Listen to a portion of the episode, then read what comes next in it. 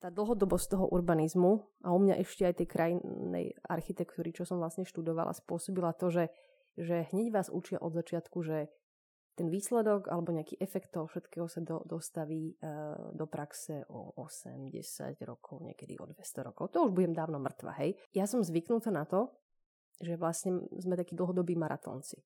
A to, že proste Slovensko alebo Bratislava v nejakom štádiu nedôverí, takto ja preto rozhodne nespávam zle proste. Akože mňa sa to vôbec nedotýka vnútorne, lebo keby sa ma to dotklo, tak to nemôžem robiť.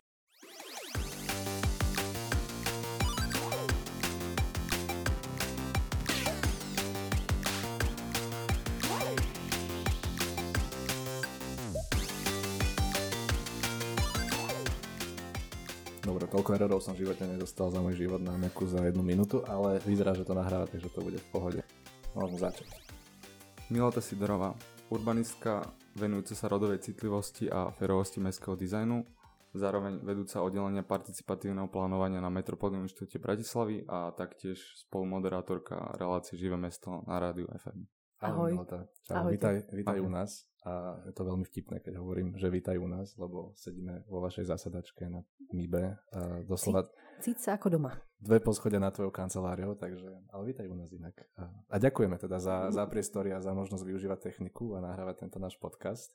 A teda a vítam aj všetkých v našom druhom dieli podcastu Úradníci na Panvici. Najskôr sa budeme rozprávať o tom, čo je to rodová citlivosť v mestskom dizajne a potom pôjdeme širšie. Čo je to vlastne urbanizmus a čo títo ľudia robia v tomto prípade pre Bratislavu a konkrétne na Metropolitnom inštitúte Bratislavy. Tam sa Milota venuje mestským štúdiám a participácii, takže sa dozvieme, ako mesto interaguje s obyvateľmi pred realizáciou veľkých projektov. Potom nám to trochu ušlo do konkrétnejších bratislavských tém, tak to nám hadam odpustíte vy z iných kutov sveta. No a nakoniec sa Miloty pýtame aj osobnejšie otázky o tom, ako sa dostala k urbanizmu a podobne. Ešte jedno priznanie, kým začneme. Toto je reálne prvý podcast v živote, ktorý sme nahrali, aj keď je to oficiálne druhý diel, takže sme ešte nemali úplne vyšperkovanú kvalitu zvuku, ale veríme, že to bude pre vás aj tak stále zaujímavé. Milota, čím by som začala, ty si podľa mňa už na to asi zvyknutá, myslím, že to je veľakrát taká prvá otázka, ale a tá rodová citlivosť, alebo teda tá, ten aspekt rodovej citlivosti v mestskom dizajne, mám pocit, že to je taký tvoj unique selling point, že keď sa to akoby spomenie, tak všetci tak spozornejú a že aha, že to som ešte nepočul. Ja som to tiež počul prvýkrát vlastne, keď mi niekto povedal o tebe. O čom to je, alebo že hm, si, tak dobre si si to asi celkom nastavila, ten svoj níž. Hej, ale vyšlo to z prirodzeného pozorovania uh, mesta a nejakej e, vedomosti, ktoré vám dávajú na škole, architektúra alebo územnom plánovaní, kde celkom málo sociológie, čiže Určite tam taká blbosť, akože, že univerzálny dizajn v takom zmysle, že univerzálny používateľ, čo samozrejme nie je pravda. A keď chodíte po vonku, začnete si klas otázky. A teraz poviem, nie je to iba o tom, ale asi to verejnosti dá najviac uh, tak do očí ten aha moment, že kde môžu ísť ženy uh, na vecko hej, v meste. Pre muža ľahšie akože hodiť si to niekde do, proste do, do kríku, pre ženu je takže absolútne nemožné. Potom sa vám odhalí vlastne problém, že máte nedostatočné toalety, ale už ten prvý moment je, že vlastne prečo tam tie toalety nie sú, hej? Že, že vlastne by tam mali byť. E, a pre tú ženu to je vlastne väčší problém ako pre toho muža. Rovnako si môžeš e, uvedomiť aj to, že keď idú povedzme v takomto nočnom meste, ja neviem, z barov domov muži a ženy, tak ženy väčšinou uh, si zavolajú taxík a zaplatia za neho viac a muži sa častokrát vydajú aj cez pol mesta sami domov, volá sa to tzv. že rúžová tax, hej, alebo daň že tá žena vlastne si ako keby netrúfa prejsť tým mestom uh, sama, to pre muža je to vlastne väčšinou také, že jednoduchšie. A to sú len dva momenty. Hej. Tretí moment uh, môžete mať, zoberte si povedzme, že rodičov s, dieťať, s dieťaťom, hej, väčšinou je to vlastne u nás uh, žena a uvidíte, že to mesto funguje vlastne úplne inak. A keď je človek pozorný, tak si uvedomí, že ten, to deliaca linka nie je nutne iba vek, ale vlastne ani etnicita, ani ekonomický príjem, ale tá prvá deliaca linka je e, to pohlavie. Už. Ale zároveň nie iba to pohlavie, ale... Hej, ale tam, tam je na, najväčšia, áno, tam je najväčšia linka, potom je dobre si skúmať uh, vek, je skú, dobre skúmať ekonomický príjem a zrazu, keď to poskladáte dokopy, predstavte si, že my asi traja tu máme najlepšie šance na úspech, aj keď vy dva máte vlastne štatisticky vyššie šance na úspech. Ako bieli heterosexuálni muži. Máte bieli heterosexuálni muži, však ty si už aj bol riaditeľom mestskej organizácie vo veľmi mladom veku, hej, proste, že to je skoro nemysliteľné pre babu v tvojom veku, proste, že by toto sa jej stalo, hej. A to nechcem... Rozmýšľal som nad tým, hej, že ako by to Asi vyzeralo, by to nebolo by tak. to bolo možné. Asi by to nebolo tak, mohlo by sa to stať, ale skôr by to bola výnimka. Každopádne máme sa lepšie, ako keby sme boli v podstate uh, obyvateľia s nízkym príjmom napríklad uh, romskej národnosti a žili niekde proste v nejakej meskej štvrti. A musíme si akoby ukrojovať z toho svojho komfortu, alebo ako sa na to potom ten človek môže napríklad pozerať v tom meste, hej, že vidí len, OK, toto mesto, tu mi zobral parkovacie mesta, tuto sa mení to, že, alebo že ako si nastaví ten mindset potom aj z tej druhej strany, aby som to nejako Môže to človek obhajovať dvoma prístupmi. Ja volím tie prístupy podľa toho, aké mám uh, vzdelané publikum. Uh, prvá vec je, že, že my v meste slúžime všetkým ľuďom. Hej? Toto není abstraktná národná politika my musíme riešiť problémy pre všetkých. Tu ne, nefunguje divízia proste. A keď funguje divízia, robíme problémy, hej. A, takže nemôžeme mať politiku iba pre ľudí s trvalým obyvateľstvom, ktoré má volí zrovna, lebo keď zanedbám všetkých ostatných, vznikne nejaký problém, ktorý ja budem musieť riešiť za vynaloženie vyšších finančných ako keby prostriedkov. A to chcem povedať, že napríklad, keď budeme dlho zanedbávať problém, že nájomného bývania alebo dostupného bývania, postupne Bratislava bude neekonomicky atraktívna pre ľudí mladého veku, tých young professionals, ktorí majú tendencie mať lepšie, zaujímavejšie, pracovné neviem, že, že povolania, ktoré môžu viesť k tej znalostnej ekonomike, lebo všetci vieme, že auta idú dolu, hej? Takže kde chceme sa profilovať? To súvisí s tým nájomným bývaním. A keď toto nebudeme proste rešpektovať a zároveň vieme, že v Bratislave je 30% ľudí ohrozených chudobou, tak si tu proste akože že koledujeme na problém so zvýšenou mierou vlastne akože uh, ľudí bez domova alebo proste sociálnych prípadov, násilia a tak ďalej. Prípadne toho, že nás vlastne jednoducho tí ľudia, ktoré bola perspektívna ekonomická sila v zmysle budúcnosti, opustia. Čau. A keby si mala tým pádom definovať um, nejakú úlohu urbanistu alebo urbanistky, tak do, aké, s... do akej miery je to, dajme tomu, riešenie týchto sociálnych problémov?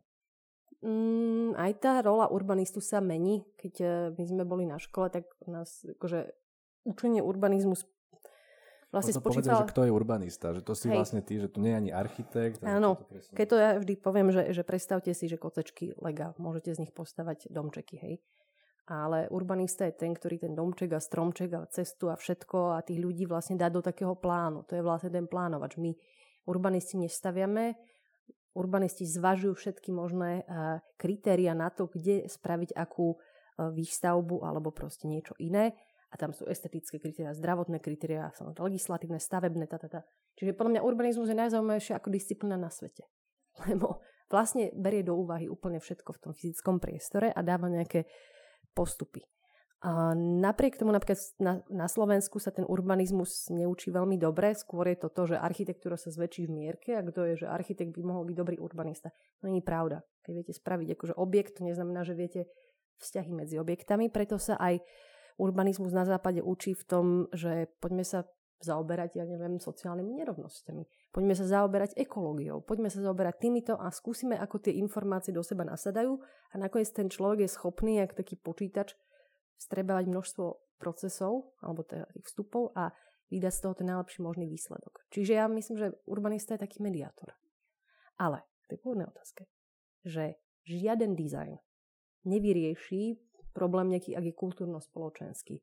Čiže to použijem, ja márne budem v podstate dávať e, osvetlenia a, a vyrezávať kríky, aby som zvýšila proste bezpečnosť žien, keď stále budeme žiť v spoločnosti, kde vlastne žena pri nejakom sexuálnom napadnutí sa bojí ísť reportovať na policiu, lebo ju tam vlastne všetci vysmejú a bude to, nebudeme o tom hovoriť a nepriznáme, že máme kultúru mačov, lebo pozeráme také filmy a uprednostňujeme, že pokiaľ toto nebude sa hýbať v spoločnosti, tak darmo ja budem robiť krajšie miesto. Hej? A o tom je aj tá rodovo citlivá e, plánovanie, že ja hovorím vlastne trošku aj o, tej, o tom etose doby, v ktorom sa nachádzam.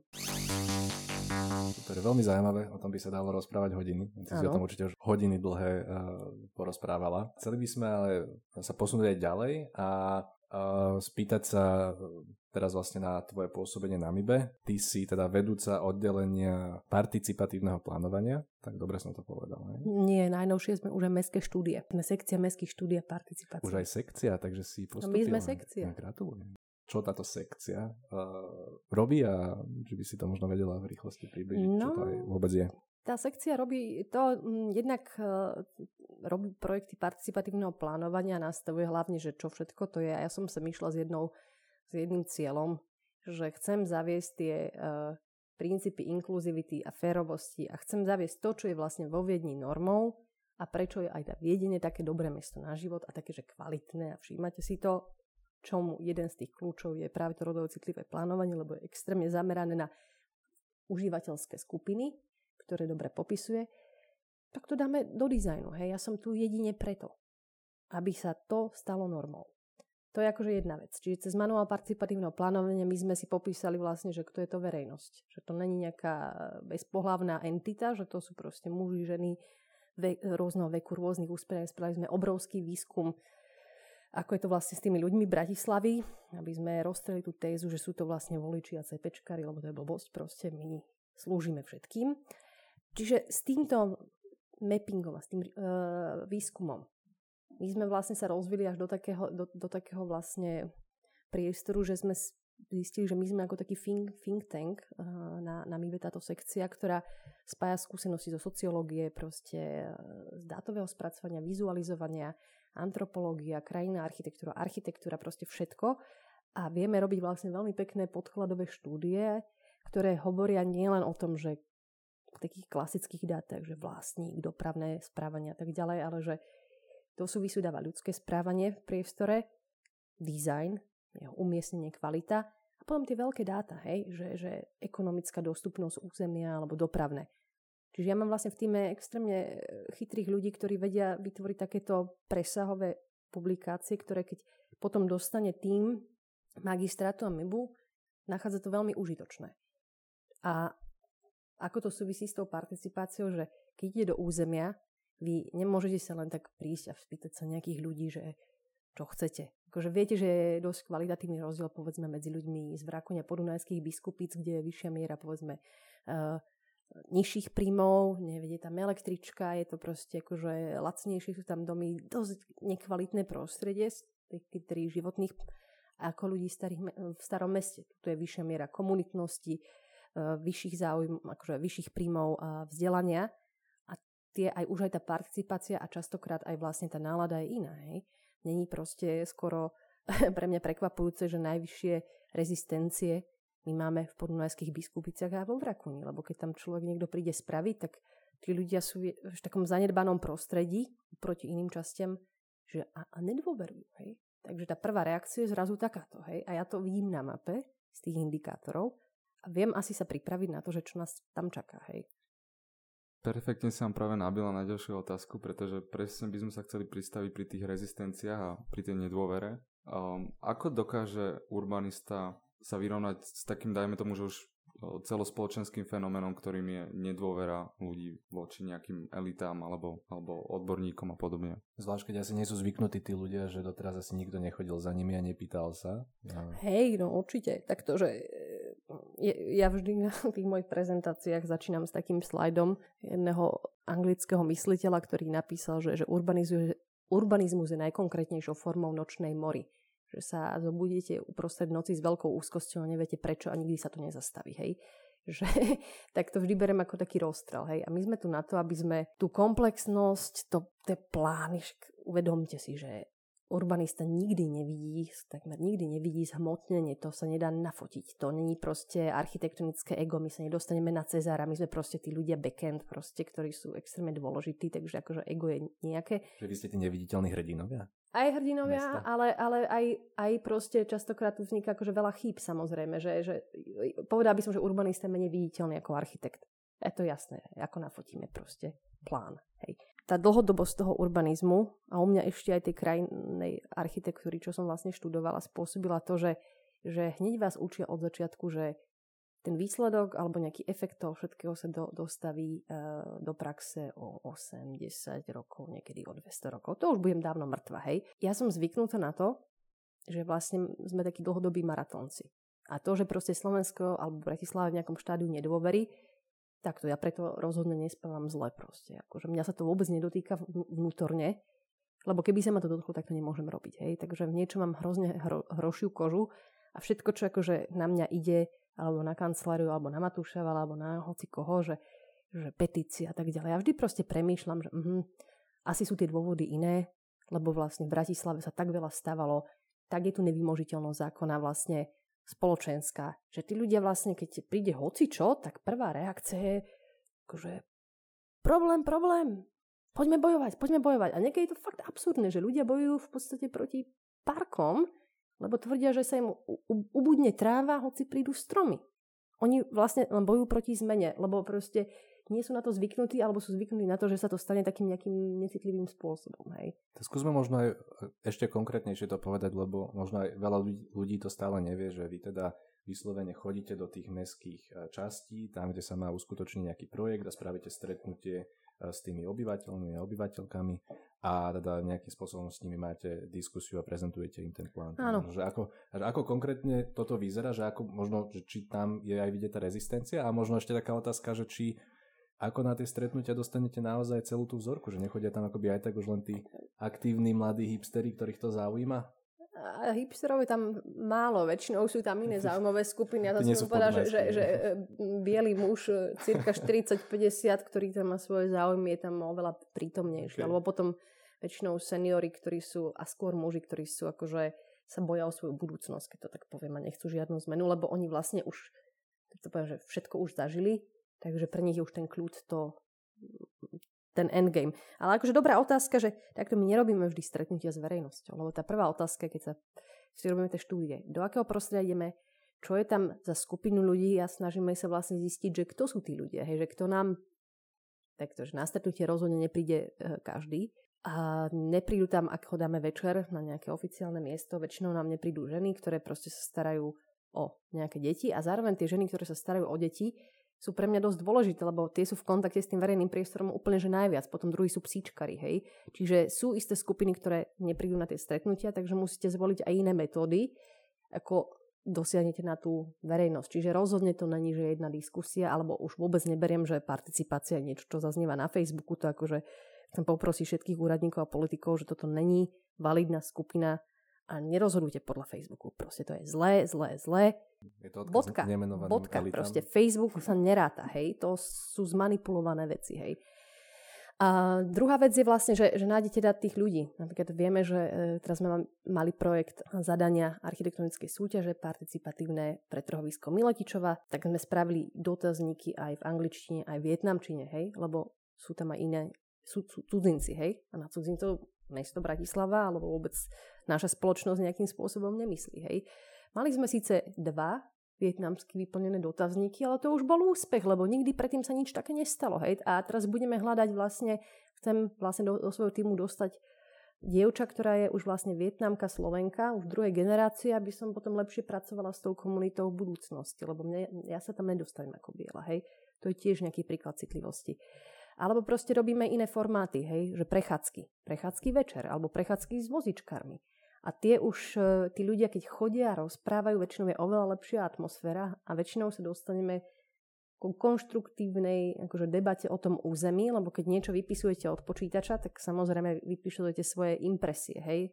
Väčšinou je to emotívne alebo negatívne veci. Keď ste tam, tak akože počúvate iných, tá chemia funguje a my z toho dostávame vstupy. Čiže keď robím veľké projekty, mestského charakteru, Sadianka Krála, Miletička, tak ideme do neviem, niekedy aj 9-10 metód e, komplementárnych, hej.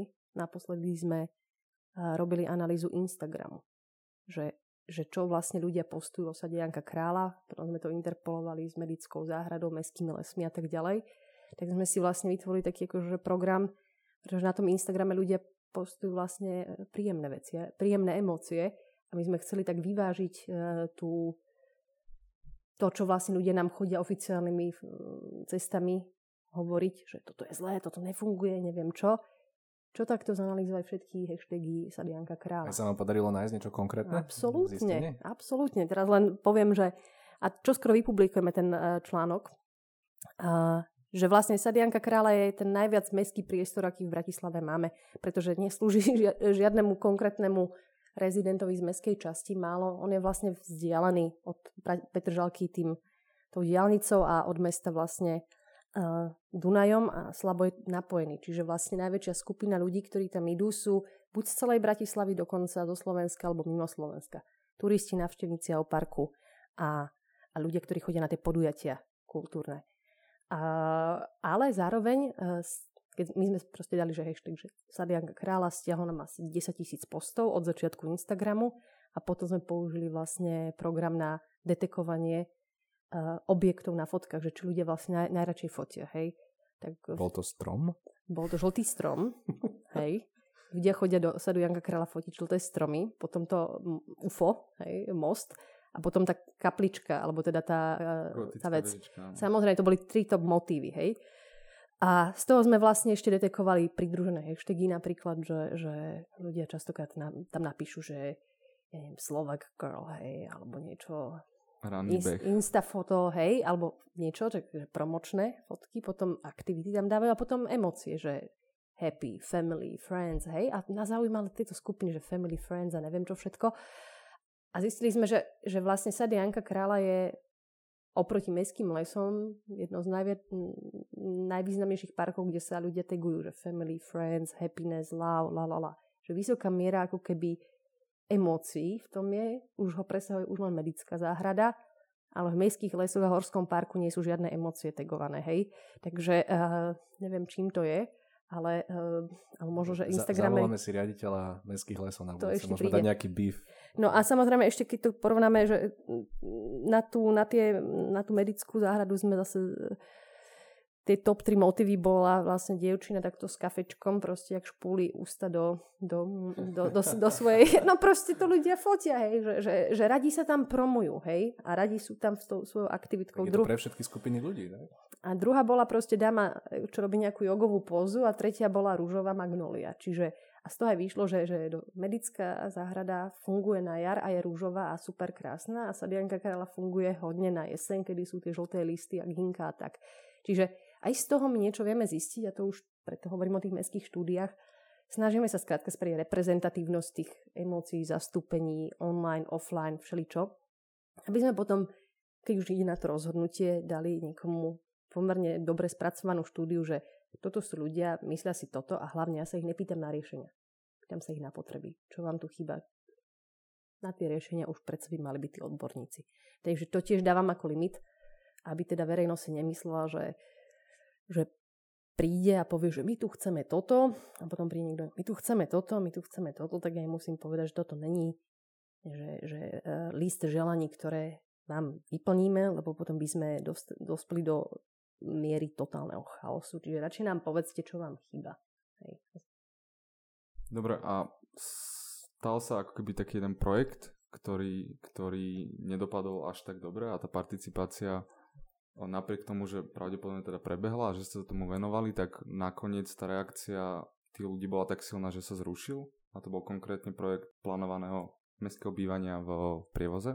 Nájomné bývanie v prievoze. bývanie v prievoze. To nás tak napadlo, že, že, že čo tam sa podľa teba stala, aká chyba? Že to je asi priestor, ktorý neviete zanalizovať cez Instagram, neviete zistiť, ja. že čo sa tým ľuďom tak, páči, čo sa nepáči. Takže a... môžem k tomu povedať akože, že osobne, e, že čo považujem, lebo potom akože stanovisko povedzme magistrátu môže byť iné. Takto, keď chcete niečo robiť participatívne, a ja to poviem proste úprimne, kolegujete si o problémy, hej, že participácia vám to nezjednoduší, vám to práve akože skomplikuje. Čiže ak chcete ísť rýchlo niečo nastaviť, tak povedzme nerobte ju, lebo ak chcete nastaviť vyšší štandard, spravte radšej precedens a na základe toho precedensu vysvetľujete ostatným. Napríklad Lublana neparticipovala žiadnu ulicu. Lebo proste vicestarosta si uvedomil, že nemôže on debatovať s občanmi o banalite typu, že, že spravím pešiu zónu. Hej. To by mu nikto nedovolil. Takže proste pomaly to začal robiť, keď sa to spojilo, spravil prieskum verejnej mienky, 93% bolo akože spokojných a zrazu mal argument. Čiže z tohto chcem povedať, že aj prieskumy verejných mienok sú úplne že zmanipulovateľné. Stačí vedieť, kedy sa spýtať, v akom čase tú otázku, že nie je to že, že, že svete. Čo sa týka participácie tamtej bytovky, nebola od začiatku pretože išla súťaž, hej. Že bola v krátkom období, tí ľudia nemali tam možnosť nejak veľa zmeniť. Bol to síce mestský pozemok, ale vlastne my sme vlastne v tom krátkom období, čo sme mohli, sme sa spýtali aj kolegov, že čo môžu ešte tí ľudia na tom zadaní zmeniť a že koho asi zaangažujeme. Takže sme zaangažovali, oni nám povedali, že ešte môžu zmeniť povedzme tí e, obyvateľia, ja neviem, výšku stavby, čo je akože super, hej, a nejaké podnety dodať, ja neviem, vstupom. Z čoho nám vlastne vyplynulo, že uh, by sme mali hlavne zaangažovať okolitých susedov, úplne že z najbližšej zóny, lebo týmto bude akože robiť tú záhradu, alebo bude z druhej strany záhrady. Tí sa dostavili na tie stretnutia, vydebatovalo sa v podstate celkom rozumný konsenzus, že to nebude tri poschodie, ale dve, proste skrátka jedno poschodie. A potom sa prešlo do fázy ako keby e, zadania, to sa im informovalo, letákovalo a tak ďalej. Potom je samozrejme problém, pokiaľ sa toho chytia ľudia, ktorí nie sú z toho okolia. A tam nastalo ako keby spojenie, že jedna miestna e, obyvateľka, ktorá zároveň mala akože ambície politické, sa potom napojila na, hej, spravila akože, že vždy, keď sa toho chytia poslanci, ktorí nie sú informovaní, tak s tom začnú robiť akože, že problém. A potom vlastne na tú petíciu väčšina z tých ľudí nebola z toho okolia najbližšieho, ale sú to ľudia opäť ulic vedľa, alebo 10, alebo aj z Petržalky. A potom zase skúmame tú validitu, hej, že, že prečo tak. Určite sa tam dalo spraviť viac veci a myslím, že prvá vec, čo sa mala stať je, že by sa to malo predkomunikovať s mestskou časťou. Určite sa to nejakým spôsobom stalo, ale aj s miestnymi poslancami, ktorí, ako aby verejnosť vedela, nie sú súčasťou úradu, majú väčšinou vlastnú agendu a oni veľmi, akože je ich prírodzenosti vyhľadávať miestne kauzy a zvyšovať svoju popularitu a nie vždy vedia odhadnúť ako keby benefit toho záujmu, čiže sa stáva, že, že potom idú vlastne proti projektom, ktoré sú ako keby prinášajú väčšiu mieru verejného blaha, aj keď tvrdia, že zrovna tým mojim vlastne ľuďom, ktorí ma volali, skomplikujú život. Čiže zase vzdelávať tých poslancov, poslankyne, uh, hovoriť s nimi, lobovať to nekompromisne, lebo keď do toho pustíte verejnosť, tak vždy sa nájde nejaká mi- mikroskupinka, ktorá to bude vlastne ťahať ďalej a tie argumenty nebudú racionálne, ale you have to deal with it. Ja by som povedala, že, že poučenie pre e, budúcnosť je, treba s tým začať o dosť skôr a možno to nebude ani otázka participácie s verejnosťou, pokiaľ to bude takýto rozsah, ale vlastne nejaká interná participácia, politické rozhodnutie, lebo kebyže teraz v tomto, hej, ja som v tomto úprimná a neberte to ako názor niekoho z participácie, ale ak chceme mi dosiahnuť posun pre ten väčší benefit Bratislavy, to udržateľné bývanie, nájomné bývanie, niekde budeme musieť presadiť riešenie, ktoré bude kvázi bolieť, hej. Ale v podstate to není ani bolesť, to je imaginatívna bolesť, hej. To, to je len to, že tu nemáme príklady ešte v Bratislave výstavby, ktorá by vlastne dopadla dobre. Čiže potom je ľahké uveriť nejakej tej, že to bude proste bývanie pre neprispôsobilých, to bude nové geto, to bude nový Pentagon a tak ďalej, že hoci čo, čo sa na to naviaže, ja by som veľmi rada robila piloty pomerne, pomerne uh, rýchlo, aby si to dokázali ľudia predstaviť. Tak toto je jedna z vecí, ktoré, ktoré rieši Metropolitný inštitút Bratislavy. Máte veľa zaujímavých tém a myslíme si, že asi veľmi kľúčové a dôležité, tak po, poďme teraz o ten level vyššie hmm. a porozprávať sa trošku vlastne o MIBE samotnom a o Bratislave. Um, bola to veľká téma tým, že to MIB je teda no, nová organizácia, ktorú založil uh, súčasný primátor. Tak možno nám povedz ešte, že prečo vlastne metro potrebuje, uh, metro, prečo som povedal metro, prečo Bratislava potrebuje, metro. Potrebuje metro. Asi potrebuje. potrebuje. Milo to, poďme sa rozprávať o metre, to je určite tvoja obľúbená téma. Už si začal, nie, už si začal. Nie, nechcem. Že prečo Bratislava potrebuje takýto inštitút uh, ako MIP a čo nám, čo nám prináša? Tak MIP vznikol ako taká, keď zase poviem, že, že keď máte dom a, a mm, ako ho zariadiť a nikto ne, vám nevie povedať, že ako, ako to zariadiť, tak ad hoc kupujete veci a nakoniec z toho máte taký nejaký chaos. Hej? A Bratislava je z pohľadu architektúry, fungovania mesta a urbanizmu, že, že ja to volám, že mesto z polamaného urbanizmu, že jedna ulica vyzerá jak Viedeň, druhá vyzerá jak proste Ostrava, tretia vyzerá jak Praha, štvrtá ako Bangladeš, hej, piatá ako proste Balkán niekde a to je strašne blízko. Ale to by mohlo byť aj cool, nie? nie, nie jednoduchšie, ja že spraviť toto že... cool, spraviť z tohto Áno, však by som povedala, že, že mesto diverzity. Bez no. toho, aby sme boli friendly vôbec, my sme diverzné mesto, lebo uh, sme celý taký polámaný. Na druhej strane to v sebe nesie aj veľkú mieru diskomfortu, samozrejme. Takého, že, že veci nefungujú správne. Keď prestupujete medzi, povedzme, električkami a autobusmi, nie je to proste plynulý presun, musíte čakať, ja neviem, na račku proste strašne veľa minút, potom dojdete na malý ostrovček, je to nespojité celé. Hej, že také, už keď využívate to mesto, tak to proste nefunguje správne. Nehovoriť o tom, že, že vaše prostredie vás formuje, že esteticky. Keď ste v zanedbanom prostredí, správate sa proste zanedbane, hej. Keď ste v krásnom prostredí, nedovolíte si to. Takže ten MIP vznikol kvôli tomu, aby uh, začal dávať dokopy trochu pravidlá pre architektúru, mestské plánovanie, ako vyzerajú verejné priestory, aby začal práve preražať témy ako verejného záujmu, aby tá infraštruktúra, keď ju už platíme, aby dávala akože čo najväčšiu efektivitu najväčším skupinám populácie, hej. Odcie, schodníkov, parkov, po to nájomné bývanie, hej. Takže je tu skupina ľudí, ktorí vlastne vytvárajú pravidlá, potom sú skupina ľudí ako my, ktorí skúmame tých ľudí, hovoríme s nimi, skupina ľudí, ktorí vlastne robia súťaže, ktoré by mohol vonkajší nejaký vlastne spracovateľ spraviť. A potom je to skupina ľudí, ktorí vlastne začína tvoriť ten veľký územný plán o 10 rokov, ktorý bude pre nás relevantný. No a keď Milota hovorí o tom územnom pláne, tak MIP práve hľadá človeka na pozíciu architekt urbanista na sekcii územného plánovania, čo je jeden z najdôležitejších dokumentov pre rozvoj mesta. Aktuálne sa venujú témam ako rozvoj a ochrana vinohradov, transformácia brownfieldov či adaptácia na zmenu klímy. Viac informácií sa dozviete na www.mip.sk lomeno kariéra a ak pôjdete na interviu, tak určite povedzte, že ste prišli od nás, lebo to by bolo super, keby sa to tak stalo. A teraz späť k rozhovoru.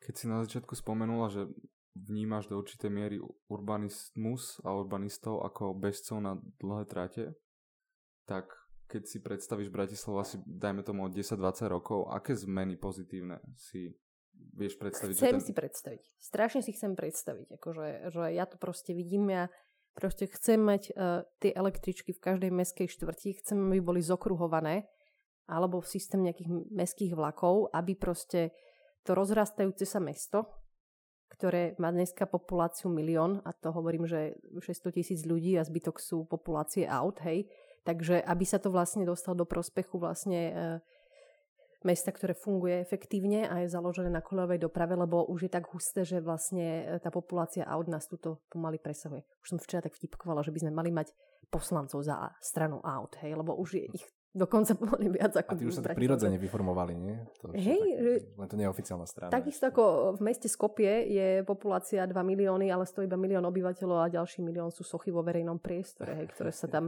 rodia uh, jak, jak huby po daždi.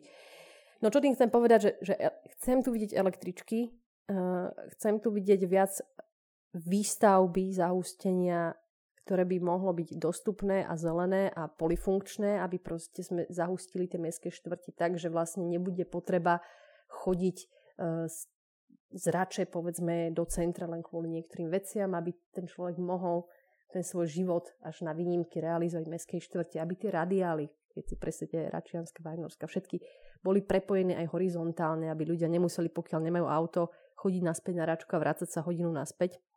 Čiže tá prepojenosť dostupnosť a chcem vidieť viac uh, vody a chcem vidieť viac proste uh, zelene v tomto meste.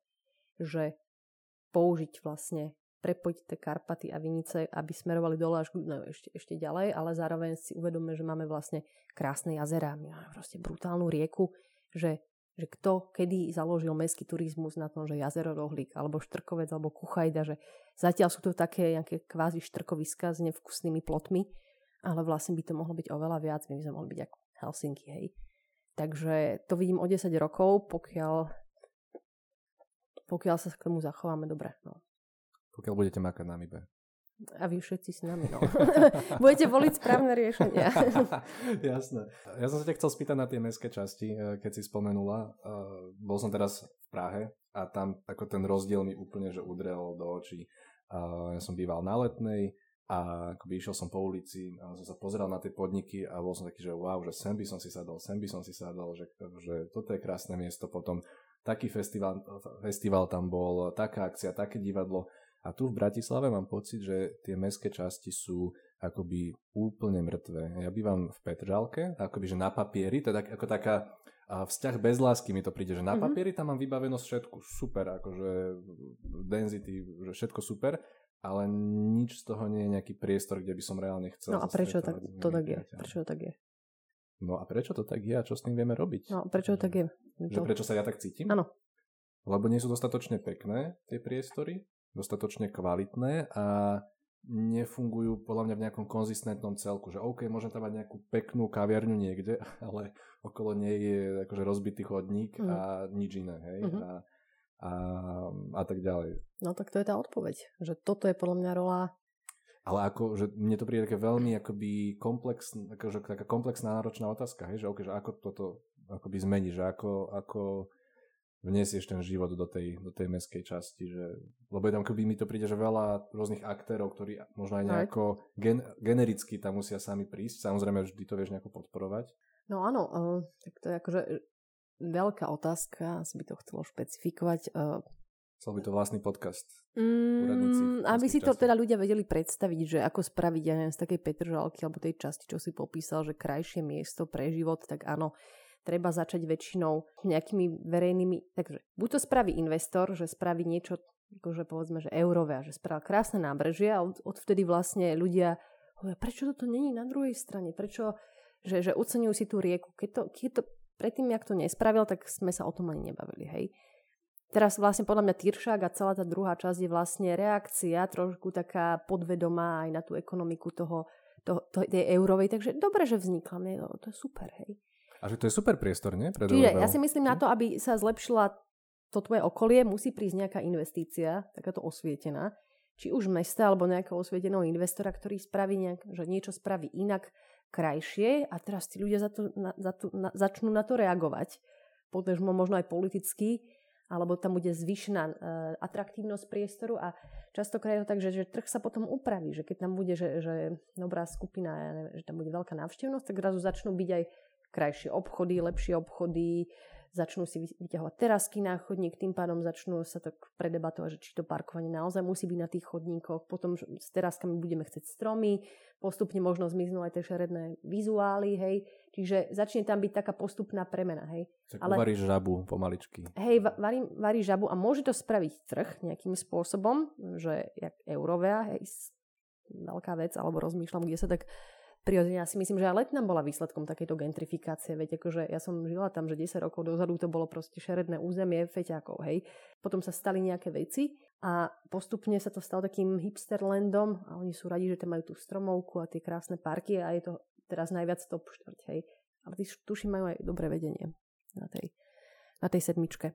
Ale bude dobré, ak tam povedzme MIP a ten magistrát ostane, lebo tie manuály, čo sa tu píšu, pre umiestňovanie lavičiek, pre umiestňovanie zelene, pre, pre to, aby vôbec chodníky nebolo 22 typov na jednom chodníku.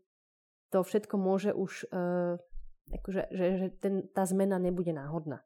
To bude proste plánovaná a čím viac takýchto pilotných ulic bude, tým viac ľudí to bude vidieť, tým viac sa dostane do praxe, tým viac budeme scelovať to, tú diverzitu, ktorú si povedal, že by vlastne mohla byť aj našou výhodou. Mohla, ale horšie sa v tom žije potom.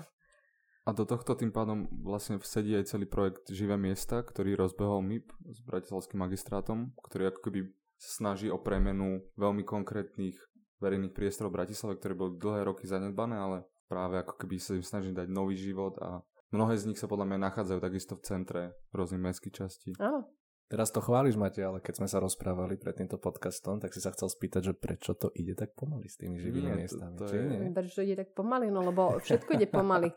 Kým sa, a zase, aby sme sa dovzdelali, kým sa stane projekt, tak on proste musí nielenže mať financiu a investora, ale musíte mať schválenú dokumentáciu na územné rozhodnutie, na stavebné rozhodnutie, na projekt a samotnú realizáciu, že niekedy máte 4 stupne dokumentácie, ktoré sa spresňujú, ako keby si robíte rekonštrukciu bytu, že to tiež to nejde e, nakresliť len tak zo skicára, proste ten výsledný stav.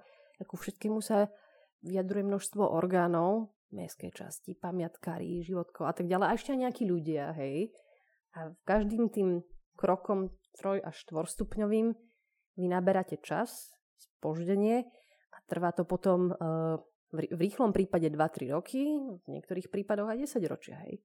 To rozumiem tomu, že ten povolovací proces na Slovensku je akoby veľmi komplikovaný. Je, je veľmi komplikovaný, to by sa mohlo. Ale sú na druhú stranu aj riešenia, také tie tzv. quick wins, alebo tie, tie rýchle riešenia, ktoré vie mesto robiť. A mnohé z nich napríklad, uh, poviem to úplne otvorené, že mne chýbali počas pandémie. Sú veľmi dobré príklady miest uh, Európy, ktoré počas pandémie, uh, dajme tomu, zavreli celý jeden jazdný prúh a vytvorili tam cyklotrasu, alebo naozaj spravili low-costové riešenia, ktoré že instantne pomohli tomu verejnému priestoru. Hej, to chcem ale trošku uviezť na správnu mieru, že tie cyklotrasy, ak boli prezentované, oni ne, nevznikli za noc. Tam boli projekty, ktorý rok čakal, povedzme v Budapešti, alebo aj, že zrovna v tom čase sa to schválilo, alebo bolo to rýchle, rýchlejšie schválené. Ja si myslím, že MIP pomerne rýchlo reagoval na to, čo sa dalo. My sme tu zaviedli to sadni si do toho verejného priestoru, lebo tí ľudia, keď nemali kam teda jesť ten takeaway a nechceli sme proste hlavičiek bolo málo, tak aspoň bol k dispozícii toto. Správne si povedal, že ten administratívny proces je akože extrémne náročný, takže to nejde spraviť nič za noc pomaly. A tie quick wins, no ja viem, že, že je to dobré, ako nejaký nástroj, hej, že tak pred, pre predstavu niekde sa proste zavre pár parkovacích miest, oni sú tie europalety, nejaké kvetinače a tak ďalej. Je to super podľa mňa, ale tam by nemala tá ambícia akože že ustať. Hej. Samozrejme, ale možno to sam, akože konec koncov aj pomôže preklenúť to obdobie Určite. medzi tým finálnym návrhom, ktorý môže byť ten zásah často radikálny, ako sme sa bavili na začiatku. A je to práve také, že postupne si tu ľudia uvedomia, že vlastne tie stromy v kvetináčoch sú vlastne celkom fajn a ano. 5 parkovacích miest menej ma akože nezabije. Áno.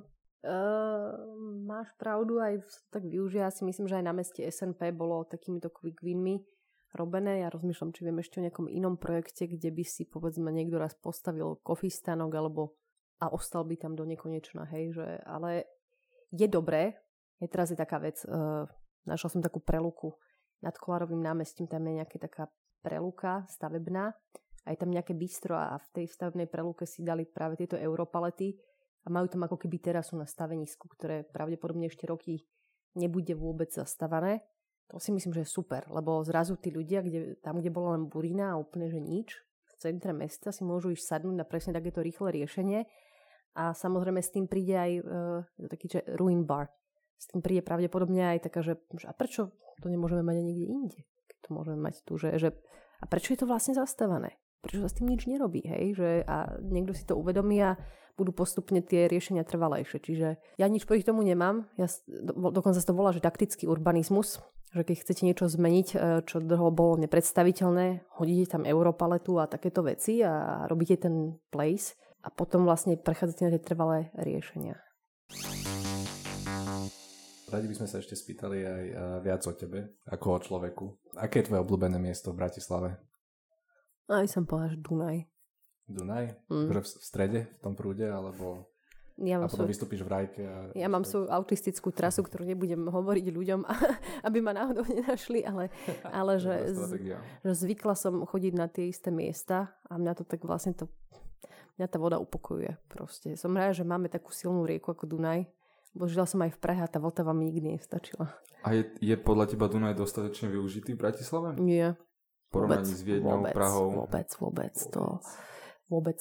To je, vo Viedni sú v podstate štyri časti Dunaja, hej, ten starý kanál, e, zastavený prírodný kanál, tak proste pre lode a ešte pre kúpanie, to my tu nemáme. Ani tie pr- nábreže nie sú dostatočne sprístupnené, ale to sa bude postupne rozvíjať, tak ako Eurová, Tyršák a tak ďalej, takže to sa bude rozvíjať. A ako si sa ty dostala k urbanizmu a k tomu, čo robíš? Poviem len základné akože momenty, rozhodne tam vplyv môjho otca, ktorý bol úradník uh, a bol uh, nekompromisný v tom, že nedával uh, povolenia na život, on sedel na životnom prostredí, dával tie stanoviska k tým projektom a on vtedy žil ešte v tých, ja som vyrastala v tých 90-kách 2000 a stávalo sa, že prišli také, také proste ako keby uh, ponuky na korupciu alebo niekedy až na zranenie našej rodiny, že on proste vždy povedal, že ja sa nezlomím, hej, že bol zásadový v podstate akože zástanca životného prostredia. Čiže taký akože public service bol z jeho strany. Ja som samozrejme mala talent aj po mame, ona je hudobníčka a potom lásku k biológii a, a tým, že som bola skautka, takže sme boli stále vonku, tak človek je tak zvyknutý proste fungovať von. Z čoho tak akože, že presah umenia, uh, toho byť vonku, starať sa o to prostredie, ale takým iným spôsobom ako zametať a byť aktivista, bolo krajná architektúra. A krajná architektúra, ja by som ju odporúčila úplne že všetkým, lebo tam je e, dlho, dlhodobosť, citlivosť k prostrediu, k stromom a nemáte žiadne ego. Nikto, nikto vás nerešpektuje. Proste, že máte tú najlepšiu pozíciu, ako proste byť tá odolná ploštica v budúcnosti. Lebo už som si hovorila, že v momente, kedy som študovala, že niečo sa deje s týmto svetom a v budúcnosti budú hľať prím vlastne krajní architekti. Hej, že here we are 20 years later kedy proste riešime klimatickú krízu a už nikto si nedovolí proste robiť projekty ako v minulosti, teda nikto lucidný, hej, že dopravák by tam proste spravil projekt a nebolo by tam žiadne stromy a skonzultované dneska riešenie všetci zelenomodré opatrenia a kto to vie spraviť? Krajní architekti.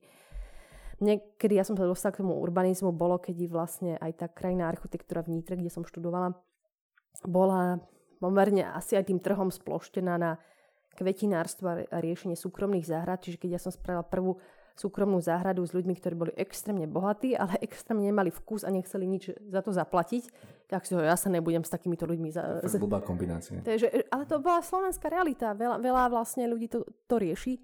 Ja, že ja sa nebudem s takýmito ľuďmi zapodievať. Potom som si hovorila, že potrebujem tam dostať trošku viac nie, niečoho zaujímavé aj technického, tak prišiel urbanizmus, hej? lebo tam sa presne tie, ja som nemusela študovať stavebnú architektúru, ja už som mala tie princípy v sebe, len tam bolo treba doplniť aj tú ekonomiku, hej, toto, toto. A to, keď som začala potom chodiť na viacero škôl, tak som bola nejak taký nenásytná húsenica, že ja budem požiadať akékoľvek informácie, ktoré má k tomu poznaniu mesta, čo je ten základný driver, vypestovaný aj mojimi rodičmi, aj scoutingom, aj tým, že chodím celý život pešo, príjmom si vlastne k tomu vedie. Hej. Čiže ani teraz neviem, kam sa vyviniem o 5 rokov, ale je pravda, že v tom urbanizme sa nikdy, nikdy neunudíte. Furt niečo. Ty si mala potom viacero skúseností so životom mimo Bratislavy, mimo Slovenska? No tak to bolo práve, čo som po, povedala, e, nenasytná húsenica išla tam, kde proste boli možnosti stáží, štipendií, hoci čoho. tak si pobudla, tak to kde si bola. Ty no, tak akože myslím, že pre, prvý, prvý Erasmus bol v Ledniciach na Morave, to bolo tuto blízko. Krásny historický element. Opatrné začiatky. Hej. Opatrné začiatky, ale zároveň to boli, tam bola výborná škola. E, to, to proste bolo v Lednici výborná škola krajnej architektúry a plánovania. Potom som sa dostala, ja som pre, preušila školu, išla som študovať grafický dizajn a filmovú produkciu do Dánska na pol roka. Medzičasom som sa vrátila. Potom som si spravila nejakú stáž v Indii na Human Resources. Proste som chcela ísť do Indie a si hovorím, niečo sa naučím o Human Resources, však tým nemôže fungovať bez nejakého vedenia. Potom som prišla na PhD a okamžite som si dala e, štipendiu stáž do Prahy na ČVUT. E, odtiaľ som spravila štipendium do New Yorku. Medzičasom som mala PhD v troch mestách, ako keby, že tie moje sample sites boli, že Praha, Nitra, Berlín. Potom som mala štipendium e, krátkodobé vo Viedni, čiže ja som vlastne stále nejakým spôsobom fungoval v tejto uh, stredoeurópskej konštelácii a plus sme, viedla som projekt Shared Cities, kde bolo 6 krajín práve tejto strednej Európy, čiže ja som často cestovala práve že Budapešť, Belehrad, Bratislava, Praha, Berlín, Takže to bolo také moje teritorium, čiže ja som bola až do posledných troch rokov dosť neusadený človek. A čo ti najviac e, prirastlo k srdcu? aké mesto, kde by si kde by sa tak najlepšie žije? Čo, mne sa strašne, strašne pri, prirastla stredná Európa akože k srdcu, lebo keď človek ide tými mestami, a to je jedno, že, že, že Praha, uh, Viedeň, Budapeš, Belehrad, aj Bratislava, oni sú vlastne nejakým spôsobom ovplyvnení tým Habsburgovcami. Tam máte tie isté bulváre, tú istú logiku, tam proste je jasné, že, že proste tu je stanica, tam bude bulvár, tam bude neviem čo nábrežie, že tá, tá mesta na, oproti arabským mestám alebo talianským mestám sú vystavené, že úžasne infraštruktúra. Sarajevo malo proste prvú, prvú električku. Čiže ja mám takú nostalgiu za progresívnou časťou Habsburskej monarchie, kedy naozaj nie len akože môžeme sa byť o tej politike, ale budovali infraštruktúru a vy prídete do akéhokoľvek mesta a chápete tú logiku a máte pocit, že však toto je celá taká nejaká veľká súčasť Európy, kde aj ja som vlastne súčasťou. Není to mesto také, že sú ostrovie. Čiže mi dosť trhá srdce, že Maďarsko ide takým vyčlenujúcim spôsobom, lebo ja som ten uh, vlak z Berlína do Belehradu využívala, hej, že on stojí vlastne po, vo väčšine tých miest, to je náš stredoeurópsky Orient Express. A to je nejaký vlak, čo zrušili? Áno, volal sa Avala. E, taká hora za Belehradom sa volá Avala. A tá ide vlastne z Belehradu, snad to malo nejakých 14 hodín, až do Berlína. Práve, že Budapešť, presne táto linka. Postupne sa to ukrajuje a, a ukrajuje sa to vlastne paralelne s tým, ako sa Maďarsko uzatvára, ak prišla pandémia, vlaky zrušili, čiže ten, tá obrovská prepojitosť Európy aj, aj tým vlakom sa tak symbolicky zmenšuje. Ako by si porovnala pôsobenie tvoje vo verejnej správe a možno predtým v nejakých, si bola v takých neziskových projektoch a niečo súkromnejšieho charakteru, ako to vnímaš? Beriem to veľmi, veľmi dobre ja nič neberem v živote akože for granted, hej, že, že ani si to neuvedomujem, ale zároveň akože som vďačná za túto príležitosť, lebo je možno jedna za život a z hľadiska Bratislavy je to možno ten najlepší moment, kedy môžem ja niečo pridať k tomu verejnému benefitu. Takže toto si oceňujem a ďakujem za dôveru aj primátorovi, aj, aj poslancom, aj všetkým ľuďom, ktorí nerozumejú môjmu jazyku, ale vedzte, že proste pristupujeme k tomu maximálne zodpovedne, že I am part of something and I'm contributing že prispievam. To je akože veľká vec, hej. To je takéto pre teba taká tá silná stránka tej verejnej správy, že toto tam cítiš viac, hej? Áno, a potom je tam ten akože pragmatický dôvod, že keď človek chce akože uh, niečo zmeniť, musí sa naučiť fungovať s ľuďmi. Čiže potom ten človek v tom nezisku alebo v tej súkromnej sfére, uh, vy potrebujete všetky skúsenosti, hej? Že, že ste deformovaní aj tým korporátom, hej? Tí ľudia proste nemajú šajnu o tom, jak fungujú ľudia a, a pomalo z verejnej správy a nič a sú také tie drony, ktoré proste nemajú citlivosť a to je ich to je ich predpoklad pádu, hej. Alebo tí neziskoví sú tak dlho drvení tým, tou túžbou chrániť verejné e, blaho, ale sú chudobní a nerešpektovaní, že tiež im z toho proste kvapka na hlavu a potom sú príliš agresívni, alebo že častokrát je tam, ten sektor na vás berie nejakú, nejakú daň, hej, keď ste v tom príliš dlho. Čiže je dobre možno aj ich striedať, ja to berem ako súčasť skúsenosti a ani v tej verejnej správe nemyslím, že budem do nekonečná, preto sa snažím vlastne pôsobiť aj mimo to a radila by som to vlastne každému človeku, aby potom sa nestratil v tej verejnej správe, lebo môžete sa stať tým referentom bezmenným možno vám to bude vyhovovať, ale treba si uvažiť, že či, či to chcete alebo nie. Tak, grilovanie. Verejný sektor alebo freelancing? Momentálne verejný sektor. Bratislava alebo Praha slash Viedeň? No, Bratislava. Ráne vtáča alebo práca do noci? Momentálne oboje. Električka pred SNDčkom alebo unikátna pešia promenáda? Nevylúčuje sa to, ale, ale električka pre, pred SND, jasné. Rozumieme. Super, úplne super si to zvládla, ďakujeme. A ešte posledná vec, máš nejaký recept, ktorý by si s nami vedela zazdieľať? Dochla... Som sa dočítal, že ty nerada varíš. No, to je úplná pravda. Hej. Dobre trafili potom tú otázku. Hej, to sa mi smejú aj kolegovia, že, že ja vyzerám ako ten on, posol proste klimatickej zmeny a jem vlastne meso, no proste. Tak ja som z rodiny vegetariánov a, vš- bez telky a takú alternatívnu výchovu sme mali, keď porovnám ako keby s dneskajškom. Takže uh, ja mám proste rada balkánske meso. Čevapčiči, pleskavica, uštipci, tam ja normálne, ja som šťastná, hej. Bohužiaľ je to tak, uh, mám rada toto jedlo, no. A vieš si to aj uvariť? Nie. To mi vždy niekto spraví, alebo sa neviem. Čo si myslíš? A ty vôbec nikdy nevaríš? Hej, pandémia bola ťažká. Akože niečo som varila, ale, ale proste tak, akože moja mama je klaviristka, ja nemám tento vzor. U nás vždy varil proste e, otec, všetci moji frajery sú proste výborní kuchári. Proste môj spôsob prežitia tohto všetko je zarobiť na jedlo alebo mať toho frajera, ktorý mi navarí. Sorry. No. Dobre, takže od Miloty ten recept nedostaneme. Nedostane. Asi. To, ešte iba začíname a už sa nám rozpadá celý náš koncept. Ale určite budú ľudia, ktorí to milujú. Želám vám veľa šťastia. Ďakujeme. Ďakujem pekne, Milota. Ďakujeme.